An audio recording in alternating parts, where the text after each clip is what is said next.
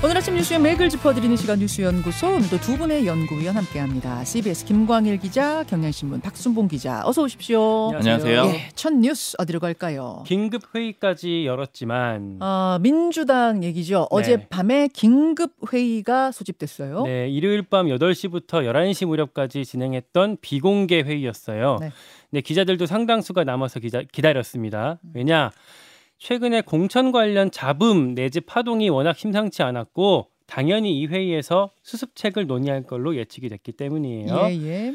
그러나 그 부분에 대한 얘기는 없었다라는 게 회의 후에 대변인 공식 브리핑이었고요. 이재명 대표도 나오면서 낙천되신 분들께 위로의 말씀을 드립니다. 라면서 별다른 언급을 하지 않았어요. 음. 저희 출입 기자가 참석자한테 확인을 해보니까 공천 상황에 대한 얘기가 나오긴 했답니다. 다만 결론을 낼 정도로 논의가 진행되지는 못, 못했었다고 해요. 그럼 주로 어떤 논의들이 이루어진 거예요? 현재까지 알려진 거는 김우영 위원장 문제. 그러니까 가- 김우영 강원도당 위원장. 네, 강원도당 위원장인데 서울 은평 을에 어, 경선에 참여해서 문제가 됐고요.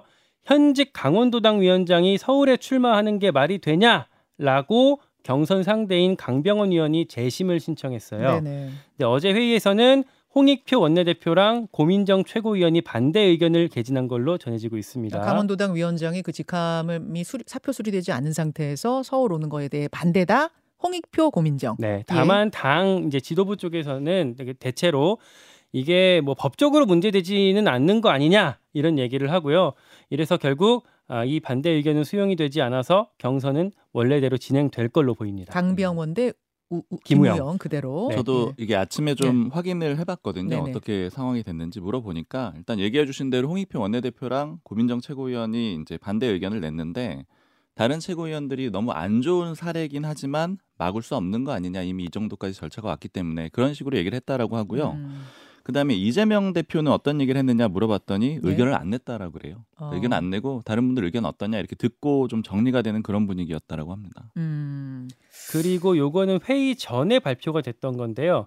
논란이 됐던 여론조사 업체를 경선 조사에서 아예 제외하기로 했습니다. 그 논란이 된 여론조사 업체란 리서치 DNA라는 곳이죠. 네, 경쟁 입찰에서 탈락했다가 다음 날 추가 선정이 됐는데 여기에 친명계 김병기 의원이 관여했다라는 의혹이 제기된 상황이에요. 예, 예. 물론 본인은 부인하고 있지만 일단 향후 조사에서는 빠졌지만 1차 경선에서 탈락했던 후보들이 아 그럼 우리도 다시 해야 되는 거 음. 아니냐라고 재심을 청구했거든요. 리서치 DNA란 곳이 내 경선 조사했고 내 하위 평가 조사했으면 나 이거 받아들일 수 없다 뭐 이런 얘기가 나오는 거예요. 네, 여러 업체들이 같이 참여했는데 그 중에 리서치 DNA가 한 것도 있기 때문에 어, 난 받아들일 수 없다라고 했기 때문에 논란이 계속될 전망이에요. 앞으로 키포인트는 임종석, 조정식 두 사람입니다. 자 이번 주의 관전 포인트, 키 포인트 김광일 기자가 보기엔 두 인물입니까? 네, 왜냐- 왜요? 그러니까 이- 이렇게까지 갈등이 커진 상황에서 임종석까지 자르면 반발이 너무 커질 테니까 컷오프는 어려워진 거 아니냐라는 얘기가 당내에서 나오고요. 통상 이렇게 쇄신형 공천할 때는 네. 읍참마속이라고 하죠. 그러니까 측근부터 내주고 하는 게 정석이거든요. 음. 그런 차원에서 조정식 사무총장에 대한 불출마 압박도 당내에서 점점 거세지는 분위기입니다. 박순봉 기자. 근데 네. 그 조정식 사무총장한테 불출마를 이재명 대표가 권했다라는 보도가 어제 있었는데 당에서는 전혀 아니다 또 부인했네요. 맞습니다. 뭐 사실이 아니라고 했고 저도 이게 좀 관심이 있어가지고 계속해서 물어봤었거든요. 예. 그러니까 친명계 내에서도 완전히 이제 주류 분위기가 있고 내부에서도 조금 레드 팀이라고 해가지고 비판적인 의견 내는 분들도 있고 이렇게 돼 있잖아요. 근데 음. 양쪽 다 물어봤을 때 수요일, 목요일 이런 정도까지는 조정식 사무총장은 내치지는 않을 것 같다. 이런 게 좀 지배적인 분위기였거든요. 네. 근데 이제 다만 좀 전반적으로 아까 말씀해 주신 대로 그 임종석 전 실장 건을 한 번 더 짚어보긴 해야 될 것 같아요. 이게 왜 그러냐면은 지금 홍익표 원내대표가 하나의 변수로 좀 떠오르고 있거든요. 왜냐하면 음. 적극적으로 움직이고 있는데 아까 말씀드린 대로 김우영 전 구청장 건도 움직이고 있었고 네. 그다음에 이명백 위원장 만나가지고 뭐 하위 20% 받은 사람들 세부 내역 공개해 줘라 이렇게 약속도 받아냈는데 이게 안 됐다. 이런 도 이런 것도 좀 확인이 되고 있는 상황이고 리서치 DNA 문제 제기한 것도 홍익표 맞습니다. 그것도 좀 정리를 했고요. 예, 예. 그러니까 이렇게 좀 움직이는 거에 대해서 이제 그 임종석 전 실장 때문에 그런 거 아니냐 하는 이제 친명계 쪽의 반발 움직임이 좀 시작이 됐다는 거예요. 말이에요? 그러니까 지금 그 홍익표 원내대표가 원래 중성동 갑 지역구에 있다가 이제 서초로 옮긴 거잖아요. 험지로 간 사람이죠. 근데 예. 그 이전에 임종석 전 실장이 원래 그 현역 의원이었죠. 그렇죠. 그러니까 임종석 전 실장이 준 자리에 홍익표 원내대표가 있다가 그 다음에 이제 다시 떠나고 임종석 전 실장이 다시 오는 그런 상황이 됐는데 네. 이제 여기에 대해서 피명 그 친명계 쪽에서 공격을 하는 건 뭐냐면은 좀 홍익표 원내대표가 이명백 위원장 만나서 뭐 공격하고 이랬다라는 식으로 얘기를 하고 있는데 그게 뭐냐면은 이명백 위원장을 때리는 거는 성동격서라는 거예요. 어. 그러니까 이제 공관위원장을 비판하는 이런 것들은 당의 그 공천 과정의 공정 성에 문제 제기를 하는 거잖아요. 그렇죠. 그걸 해가지고 얻어가려고 하는 거는 임종석 전 그 실장 자리 달라고 이러는 거 아니냐. 왜냐면 그 얘기를 직접 할 수는 없으니까 음. 저것 때문에 그러는 거 아니냐 이런 얘기들이 좀 나오고 있고 제가 뭐 친명계 의원이 이렇게 얘기하더라고요. 홍익표 원내대표는 제가 왜 그런지 알아요. 지금 임종석 때문에 그러는 겁니다. 근데 그 문제를 직접 얘기는 못 하는 거죠. 이렇게 얘기를 하고 있습니다. 음. 그래서 이게 지금 이게 실제 그렇다라기보다는 이 갈등이 좀 폭발이 되는 지점이 될 수가 있다라는 거예요. 홍익표 원내대표 입장에서는 이제 임종석 전 비서실장이 공천에서 배제가 이번 주에 정해지면 이게 이른바 문명 전쟁, 문명 갈등을 넘어서 문명 전쟁이 되는 것에 대한 어떤 두려움 같은 게 있는 거 아니겠어요? 지도부로서? 맞습니다. 그런 부담도 있고 좀 조율해야 된다라는 그런 생각들을 가지고 있는 겁니다. 예, 예. 그리고 지금 이제 비명 행사냐 시스템 공천이냐 이렇게 좀 제목을 붙여볼 수 있을 것 같은데 그 친명계랑 비명계가 완전히 그 판단 같은 것들이 달라요. 그러니까 대표적으로 보면 김성환 의원, 그러니까 인재위원회 간사 대표적인 친명계 인사 중에 한 네. 명이잖아요. 지금 얘기를 하는 게 이재명 대표 체포동의안 가결이 작년 9월 21일에 있었는데 음. 그 이후에 11월, 12월에 다면 평가, 그러니까 의원들 간의 상호 평가가 있어가지고 비명계가 안 좋은 점수 받았다 이렇게 좀 얘기를 하고 있거든요. 맞아요. 뭐 기고도 하고 라디오에 나와서 이렇게 얘기를 하는데 네. 반면에 비명계 쪽에서는 그 상황 시기에 대해서는 비슷하게 얘기를 해요. 음. 그때쯤에 체포동의안 첫 번째, 두 번째 그게 나왔을 때 의원들 상당수가 이재명 대표하고 김성환 의원하고 면담을 했다는 거예요. 음. 그때 면담을 해가지고 비명계 쪽에서 주장을 하는 거는 누가 가결표를 던질지 안 던질지를 체크를 했고 그래서 그 결과 만약에 가결표를 던졌다 즉 확실한 비명이면은 컷오프나 하위 20% 음. 애매하면 경선 그 다음에 친명이면 단수 이런 식으로 정리를 한 게 아니냐 그러니까 상황은 똑같은데 어. 서로 전혀 다르게 인식을 하고 있다라는 아, 거고요. 비명계에서는 김성환, 이재명 두 지도부가 우리를 이른바 간을 봐서 이렇게 정리한 거 아니냐 이렇게 의심하고 있는 거고 그때부터 준비를 해왔다 이렇게 보고 있는 거죠. 김성환 의원은 그게 무슨 소리냐 이건 그 시기가 딱 그 시기였는데 의원들이 서로 서로 점수를 그렇게 준 거다. 맞습니다. 이렇게 서로 전혀 해석이 다르고 그다음에 선거 상황에 대해서도 입장이 전혀 다른데 음.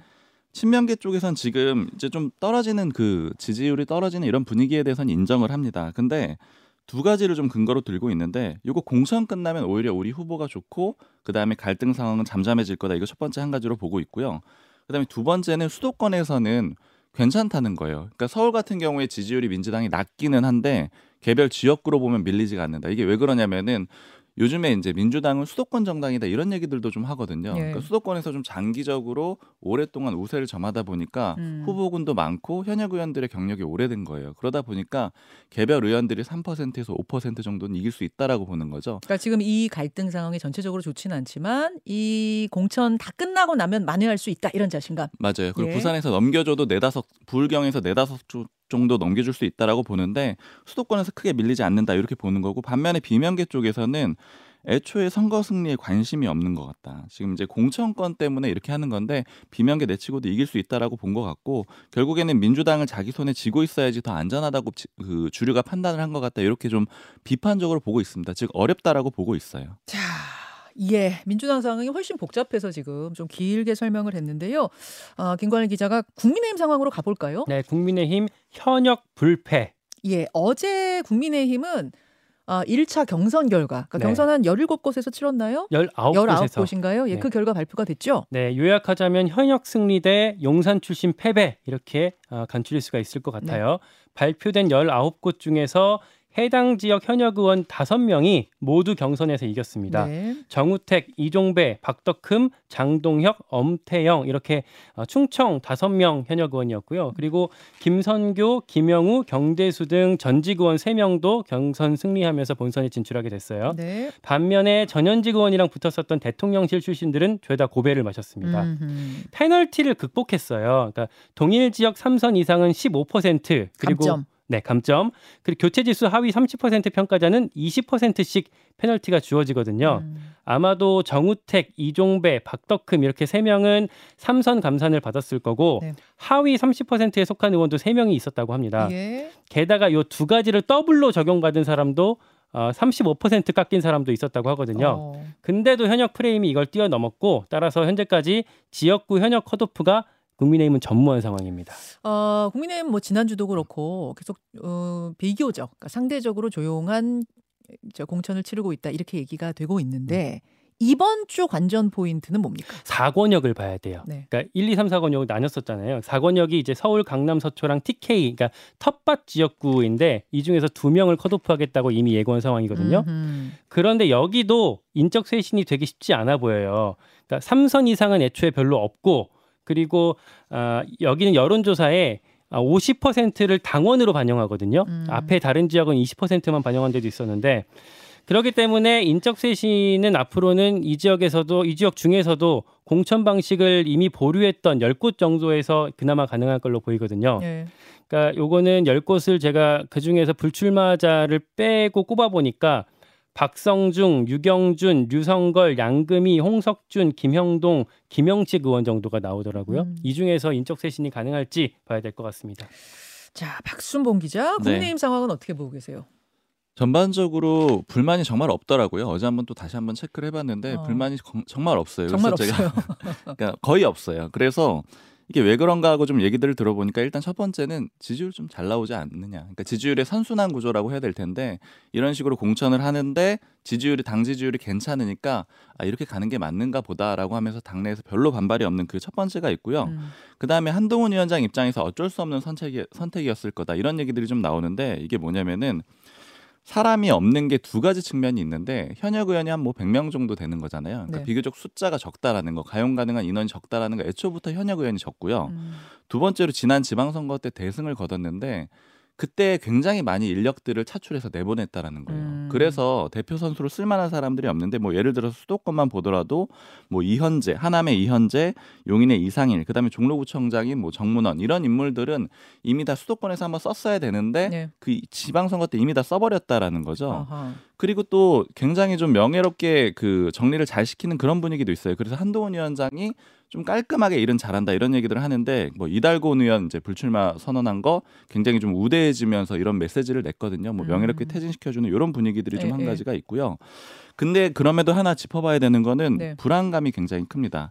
이게 제가 그 민주당이나 국민의힘의 인식이 좀 비슷하다라고 느꼈는데 아까 수도권에서 네. 그 민주당 같은 경우에 비록 전체 지지율은 낮지만 이길 수 있다 이런 생각을 갖고 있다라고 지역구 했잖아요. 개별 개별로 가면 경쟁력 있다 이렇게 보고 맞습니다. 있다는 거고. 어제 국민의힘에도 물어보니까 굉장히 비슷한 얘기가 나오더라고. 요 이렇게 얘기를 하는데 네.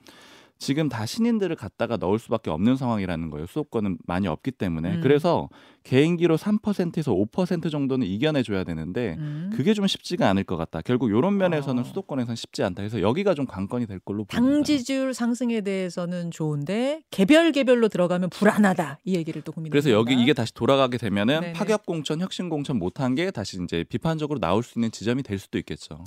알겠습니다. 세 번째 이슈 가죠 김관일 기자. 조국 신당 합류한 신장식 아 조국 신당 얘기 총선 영입 인재 1호로 신장식 변호사를 어제 예, 소개를 했습니다. 예, 예. MBC 라디오 신장식의 뉴스 하이킹 뉴스 하이킥 진행자로 알고 계실 텐데 네. 4년 전 총선에서 정의당 비례로 출마했다가 음주운전, 무면허 운전 전과가 문제가 돼서 사퇴를 했었어요. 그때 어느 정도였길래 사퇴를 했었죠? 2006년, 2007년에 음주운전 1회, 무면허 운전 3회 걸렸던 게 그때 아, 드러났었습니다. 음, 이후에 TBS랑 MBC 등에서 방송 방송 활동을 이어가다가 아, 최근에 한 달 전쯤에 사- 하차를 했었어요. 네. 그리고 이 신장식 변호사가 어제 입당 기자회견을 열면서 음주 이력은 사과한다. 그리고 윤석열 정권 조기에 종식시키는 선봉장이 되겠다. 이렇게 밝혔습니다. 여기까지 전해드립니다. 두 분 수고하셨습니다. 감사합니다. 김현정의 뉴스쇼는 시청자 여러분의 참여를 기다립니다. 구독과 좋아요, 댓글 잊지 않으셨죠? 알림 설정을 해두시면 평일 아침 7시 20분 실시간 라이브도 참여하실 수 있습니다.